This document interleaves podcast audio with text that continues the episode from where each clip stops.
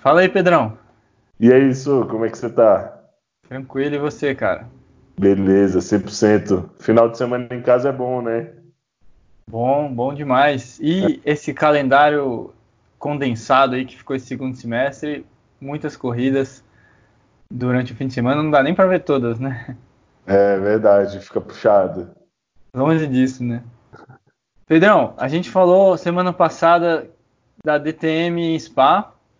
Sim. E a gente não, não, não se atentou a isso, né, na, na, segunda, mas durante a semana a gente viu que DTM bateu pela primeira vez 300 km por hora, cara. É impressionante, impressionante. cara. É muito rápido. Um carro de turismo para Fórmula, a gente já acostumou, né? A Fórmula Indy, Fórmula 1 atinge toda hora isso aí. Isso. MotoGP também. É, os protótipos, mas para um carro de turismo 300 km por hora é coisa de louco, né? Não, é coisa de louco. E eles estão com push to pass agora, né? Exatamente, é, o push to pass começou esse ano e acho que foi um dos principais motivos aí, né, que contribuiu para isso, né? Não, é bem legal, é bem legal ver a DTM usando o push to pass, né? A gente já usa aqui na Stock. Pois é, a Stock é, ditando tendências, né, no mundo aí dos turismos. os motores turbo, né, não começaram esse ano na, na DTM, mas foi a primeira vez que push pass, a primeira vez em Spa, né, que é uma pista de alta, né, atinge as velocidades bem altas, então. Sim. Ah, e inclusive o René Rast, ele liderando a prova, usou o push to pass para se defender e de acordo com o regulamento não pode, né? Ah, lá na DTM não é igual na Stock, né? Na Stock se você o push fica disponível Liberado. o tempo todo. É, não pode usar, por exemplo, é, nas duas primeiras voltas ou depois de relargada, só que isso é aplicado, essa regra é aplicada olhando os dados depois, né? Isso. Lá na DTM não tem um sinal, igual o DRS, a gente já falou lá do, do DRS da Fórmula 3, na DTM também tem um sinal. Então se o cara tenta usar quando não pode, é, se ele não tem esse sinal, não acontece nada. Só que lá em Spa tinha um trecho da pista que não estava funcionando o sinal, então estava meio que liberado. Uhum. E isso foi orientado lá para o pessoal. Só que o René Rast deu uma de Miguel, não sei o que foi a dele, e ele usou é, quando ele estava liderando. E esse é o problema, né? Então, estão vendo aí, ainda não, não, se pronunciaram qual vai ser a punição dele, mas foi por isso. Deve vir, deve vir alguma coisa aí, né? Eles estão estudando como é que vão aplicar, né? É. Acho que Já a equipe dele. Uma falha do a, sistema, né? É, acho que a Audi deve estar se defendendo, alegando justamente isso, né? Que como foi falha do sistema. Sim. Vamos ver o que, que desenrola aí, o que, que eles vão decidir. Pedrão, estava anunciado já é, para 2021 o início de uma categoria nova na América do Sul, que é a TCR, né? Que já existe lá fora, na Europa, na Ásia. Sim. Tem a WTCR, que seria o nível mundial. Sim. E, a TCR sul-americana já tinha sido anunciada e semana passada eles anunciaram que 35 equipes, né, ou 35 inscrições foram solicitadas. Muito legal, né? Cara, isso é legal. Quando você vê uma categoria nova chegando, né, isso é, isso é muito bom para todo mundo, né? O automobilismo, não só daqui, mas o automobilismo mundial fica mais forte, né? É, e você é, vê acho... essa quantidade de equipes querendo entrar, isso é bem bacana. É, inclusive, eles não falaram quem, como, quando, mas ele, eles falaram que receberam inscrições do Uruguai, do Chile, da Argentina, óbvio, né, o organizador argentino, é, uhum. do México e do Brasil. Então, poderemos ter equipes brasileiras aí no, na TCR sul-americana. Ah, isso é bem legal porque na TCR ela usa uma característica de em que o carro ele é igual no mundo inteiro, né? É, então, é. Um, os carros que correm na Europa, na Ásia, vão ser os mesmos carros que vão correr aqui. Então, quando você traz um padrão também de nível mundial, ele traz muita força, né, para o automobilismo. Eu estou ansioso para ver essa categoria, cara. Como o automobilismo tem custos astronômicos e cada, cada dia que passa tem categorias com o propósito de ser mais baratas, né? Uhum. É, crescendo, né? E acho que por isso que a, a TCR no mundo está crescendo e acho que vai combinar, né, com a economia da América do Sul. Exatamente, bem legal, bem legal mesmo. Ô, Sou, e tem outra notícia também que eu acho que fortalece o automobilismo como um todo, que é a Giafone Racing, está construindo um carro de GT4 para participar da Endurance. Eles colocaram no, no, no, Instagram deles, né? Você viu um. Eu vi. Era um computador ali, o CAD, né? De, um, de um, uma gaiola, bem parecido com o Stock Car mesmo, né? Com a Stock Light Sim. também. Parece ser uma gaiola alerta... de light com o motor da Stock, né? Com um alerta de spoiler, inclusive, né? É, só que aí lá embaixo tem escrito assim, hashtag GT4. e é, parece que eles estão fazendo mesmo um, um, carro né, do nível do GT4 para competir na Endurance Brasil. Né? E a gente Sim. viu é, um caso de sucesso aí da engenharia do Brasil, que é o AJR, que está cada dia que passa tem mais AJR na Endurance e eles estão andando muito bem. Sim. Então tá, tá uma, uma, categoria bem legal. E, e mais um fabricante brasileiro, né, a Jafone, que, que já existe, já está consolidada, dispensa apresentação. Sim. E, vai, tomara, que, tomara que dê certo. Acho que vai ser legal. Não, mas, não, essa notícia é muito boa, cara. Quando a gente vê né, vários fabricantes né, brasileiros entrando no, no automobilismo e, e, de alto nível, né? Não é que estão colocando carros ruins no grid, né? Você vê carros excelentes e com tecnologia nacional, cara, é uma vitória para todo mundo. Muito bacana mesmo. Com certeza. E, o que, que você conseguiu ver naquele, naquela foto lá? Parece o estoque, só que o câmbio fica na frente, o tanque atrás, né? Igual na Light. Isso, é. Você vê o tanque ali é, bem atrás do, do piloto, né? Na parte de trás. É, tem a roda também, né? Parece com a roda do, do estoque também. Uhum. Então, o motor cara, do estoque, né? O LS3. Isso, o motor do estoque, né? A gente sabe que é, é um motor bem, bem parrudo. É. Tem uma boa relação durabilidade e potência, né? É, exatamente. Então, cara, esse carro tem tudo para ser um sucesso. Tô torcendo bastante. Pedrão, é, na Fórmula 2 tem sempre uma corrida sábado, né? Que eles chamam de feature race, né? Uhum. E a corrida principal que é no domingo, que é a sprint race, né? Sim. E na feature race, que é sábado, não é obrigatório pit stop. Só que uhum. em Silverstone, na primeira corrida de Silverstone, foi é, é, nove dias atrás, é, mesmo não sendo obrigatório, a maioria parou, né? A maioria dos, uhum. dos pilotos pararam. A Pirelli, devido ao que aconteceu, né, pelo desgaste excessivo, né, pelo, pelo que aconteceu Sim. na Fórmula 1, obrigou no último sábado, é, implementou né, essa regra de que seria obrigatório também, assim como na Sprint Race, fazer o pit stop. Foi parecido com o da Fórmula 1, né? Na Fórmula 1 não, não teve a obrigação, mas é, colocaram extremamente recomendado. É. Não, e é legal também que você, quando você coloca um pit stop, você traz mais emoção para a corrida, né? Então, é, acho é. que, que esse, esse, movimento da Pirelli ele foi muito interessante, foi agregou muito, inclusive na Fórmula 1, né? Na Fórmula 1, é, a gente tinha falado já, né, que ia ser o, o composto macio, mais macio, então virtualmente ia obrigar as equipes a pararem duas vezes. Sim. Não estava na regra, mas praticamente é fazer uma parada. E, hum. e também aumentou a pressão mínima, né? Lembra? A gente Sim. tinha falado já da pressão mínima que em Silverstone já era maior, subiram mais um pouco. Sim. É, e falando da questão da pressão mínima, né? Você viu que o, o Hamilton né, é, demonstrou estar tá sofrendo com esse lance da pressão e até reclamou no rádio né, para a equipe que o Verstappen não estava né, usando a pressão mínima, estava né, abaixo dela. É difícil, eu, eu até entendo o pessoal, né, o, o Burt e o Jafone, eles ficaram meio sem saber o que comentar nesse momento. E hum. realmente é difícil. Por quê? Por que, que o Hamilton está falando isso? Eu acho que eles, a Mercedes com certeza teve problema de, de tentar manter a, a calibragem baixa. Porque eles, eles tiveram muito problema de bolhas, né? Todo mundo, mas eles.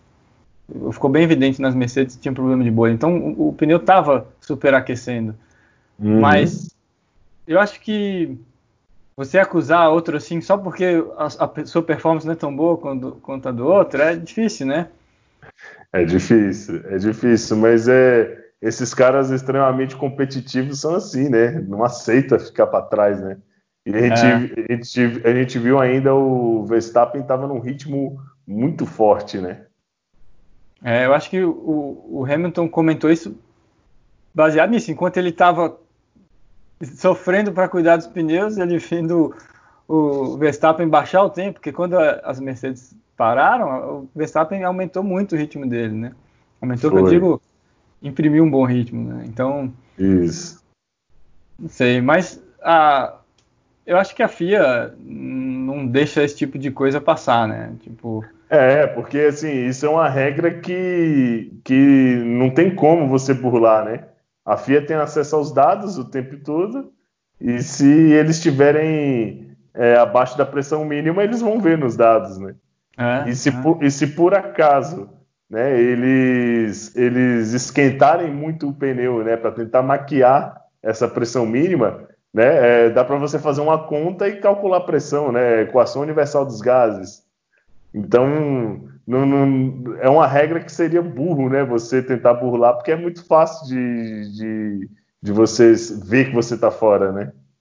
É, e assim, todos os dados do carro, não sei se a galera sabe, eles não vão para a equipe ele, todos os dados de todos os carros vão para a FIA. A FIA que distribui os dados. Então não tem como você esconder. Né? Os carros têm sensores de pressão, é assim que eles aplicam a regra. Então não tem como você esconder. Então acho que o, o Hamilton tem que aceitar perder também. Eles ganharam muito, estão ganhando muito e tem que a, a, aplaudir quando outra pessoa é mais rápido, né? É, com Acho certeza. Que... E a Red Bull foi muito ousada, né? Sim, sim. Na e assim, estratégia assim, deles. Sim, se tem uma equipe que poderia ter feito a mesma estratégia, seria a Mercedes, né? Porque eles não fizeram. Então, Exatamente. Acho que é, a gente pode, assim, o que, o que que causa, a gente pode tentar deduzir o que que causa um, entre uma equipe e outra, Pedrão, o, o pneu aquecer, né? Tipo assim, Sim. o que que causa a Mercedes aquecer o pneu mais do que a Red Bull, por exemplo? Um, uma coisa seria é, a rigidez do carro, né? É, então, justamente, a gente vê que as características do, do carro da Mercedes fazem gerar essa temperatura, né? Então, você tem ali um, um carro mais duro, é, com muita carga aerodinâmica, né? Você vai fazer a temperatura do, do pneu subir muito e você vai derreter a borracha, né? Foi o que a gente é. pôde ver no carro do Hamilton, né? É, o que causa bolha é justamente o superaquecimento, né? A, a borracha, uhum. vamos dizer, derrete, né? Quase assim, uhum. né? aquece tanto que ela fica muito maleável e é o que gera bolha, né? O que gera esse aspecto aí que dá para ver até no olho, né? Exatamente, fica, fica claro, né? Você vê que os pneus estão sofrendo né, de verdade, mas é, se é uma característica do conceito da Mercedes, né? Eles vão ter que lidar com isso daí, mas é, Silverstone é uma pista que, que exige muito, né? Então, esse prejuízo que eles estão tendo em Silverstone pode se tornar uma vantagem né, nas outras pistas, que é o que a gente vê, né? É. Então, é, aquela, é sempre aquela relação de compromisso, né? Nunca tem como você ganhar em todos os pontos, né? Você vai ser favorecido em algumas características, mas em compensação isso vai te trazer né, consequências, é. que foi o que a gente pode ver. E sim, a regra é igual para todo mundo, né, Pedrão? Na, a gente já tinha falado semana passada, a DTM teve esse problema lá da Hankook, que também é, teve uma pressão mínima considerada alta, então as equipes tiveram que lidar com isso. Na Porsche Cup, né, quando tem Endurance, também a Michelin sim.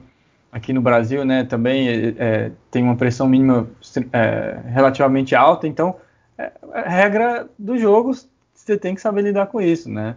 É, vale para todo mundo, não tem como Exatamente. fugir. Bom, e Pedrão, você tinha um áudio legal aí do álbum que você escutou ontem. Pois é, foi. Eu assistindo, eu estava assistindo a transmissão da corrida com o aplicativo da Fórmula 1.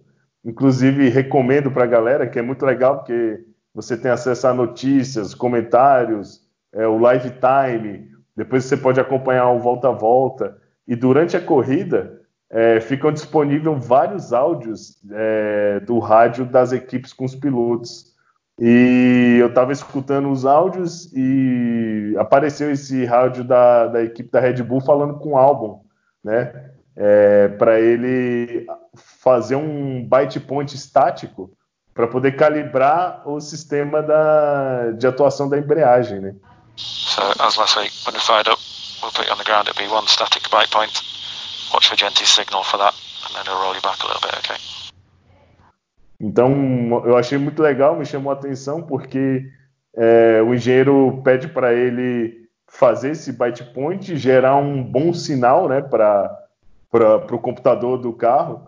E o byte point ele é importante porque é justamente aquele ponto mínimo né, que é para sustentar o carro na hora da largada. Então, o, o piloto usa a embreagem com a mão, né, a gente sabe, então ele acha esse byte point e é segurando o byte point que ele tem que largar. Só que durante o final de semana, por causa do desgaste da embreagem, esse byte point muda, né? Então os caras fazem o treino de largada lá na sexta-feira com um byte point muito curto, né? Com curso de embreagem muito pequeno, e conforme a embreagem vai desgastando, é, esse byte point muda. Então, momentos antes da largada, ele acha de novo esse, esse byte point para poder largar bem, né? Para conseguir é, não, não apagar o carro, né? E não patinar tanto a, a embreagem, né? Então, achei bacana esse, essa preocupação da equipe em achar o byte point momentos antes da largada, que seria né, a última prova ali, você não, depois que ele sai para a volta de apresentação, não vai desgastar tanto. Então ele achou o byte point, né? O piloto tem que ter essa preocupação de, de se atentar enquanto que ele mexe os dedos para não perder tempo, né? Nem ficar patinando a embreagem, nem deixar o antistol entrar, né? É, eu sei também que é, na Fórmula 1 eles têm que, quando eles vão para o grid, passar todas as marchas para também calibrar o sensor de posição do câmbio, né? Eles fazem isso, isso devagar, mas, mas eles têm, têm que engatar todas as oito marchas, né? E Isso. aí é mais uma coisa que a gente vê impressionante o nível que está a Fórmula 1, né? Porque um Sim. carro de rua, por exemplo, o meu carro ele, ele é automatizado, né? E uhum. você também tem que calibrar, sei lá, anualmente a, o byte point, porque a embreagem vai se desgastando. Só que assim, Sim. é anualmente, né? então, e outra coisa, na Fórmula 1, é, a embreagem não é automatizada, né? ela tem que ser acionada pelo piloto. Só que o que as equipes mudam é o, o mapa da embreagem, né? Então tem piloto que gosta Isso. mais agressivo, tem piloto que gosta mais suave, então. É, não, e é legal porque essa preocupação ela já vem desde o GP3, né? Então eu, eu posso te falar desse sistema porque a gente fazia isso lá na GP3, né? Então na, na F3, na, na Fórmula 2, é, é uma preocupação. Então a gente sempre quando vai treinar largada, né? É, tem que ficar atento a encontrar esse ponto, em como você acha esse ponto também, porque senão você patina muito a embreagem, desgasta muito ela, né? Então você já vê que os pilotos já vêm trabalhando com isso na, na formação de base, é bem legal. Na GP3 vocês tinham que engatar todas as marchas também? Não, na GP3 não precisava, ela já vinha no, no Fast Mode já né, pré-setado. Uhum. Mas a questão da embreagem dava muito trabalho, porque é, o que eu mais vi acontecer era os pilotos achavam a referência de byte point, né? Só que na hora da corrida, né, esse byte point já tinha mudado, então, né, às vezes o cara se atrapalhava para achar esse point, esse byte point na hora de largar, né? Hum. Então, na verdade, é um, é um treino, é um, um, procedimento que o, que o piloto tem que se acostumar. Em, sempre que ele for sair com o carro, ele se acostumar a achar o byte point.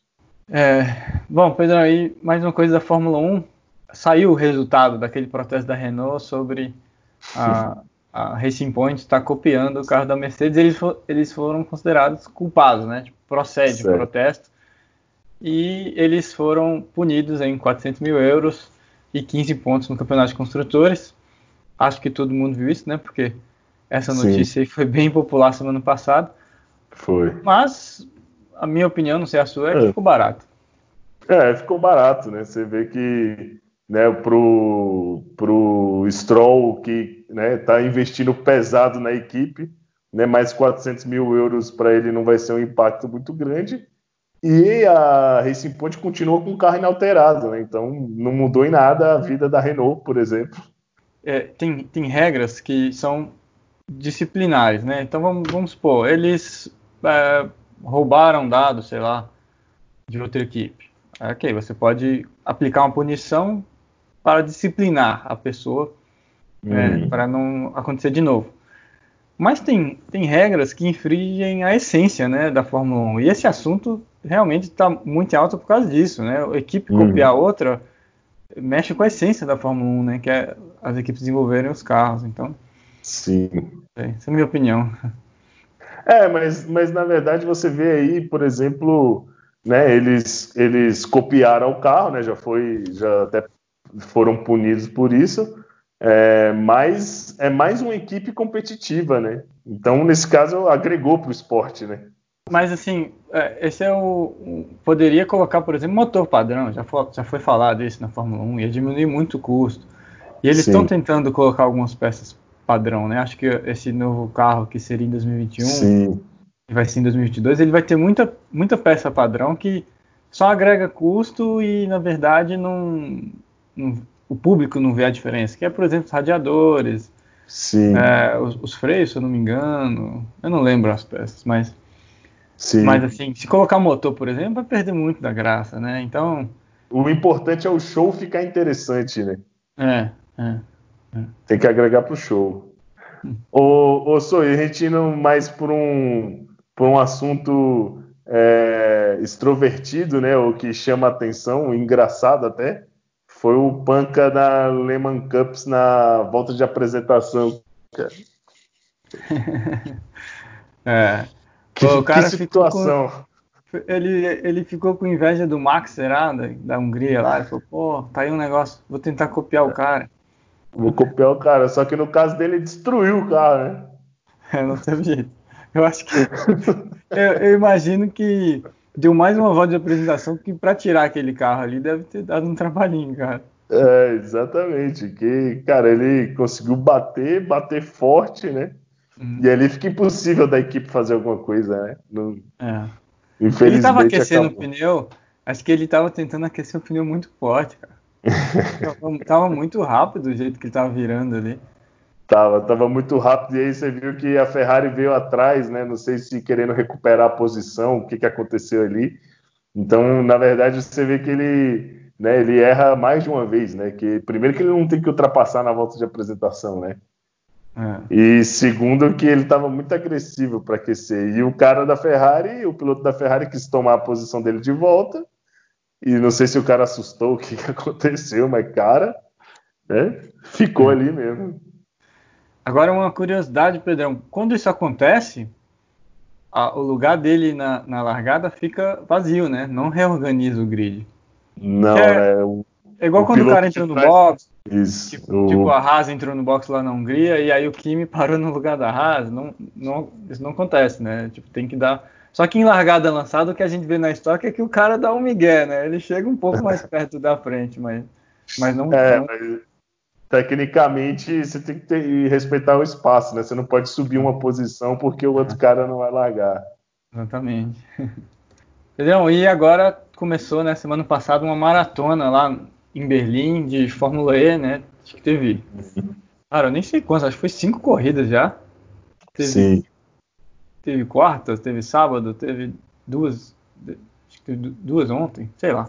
Teve muita corrida. Até o o Portuga foi campeão, né? O... Foi, legal. Seu amigo, né?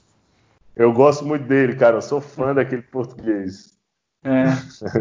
Ele é legal mesmo. E feliz aí... por ele, feliz por ele.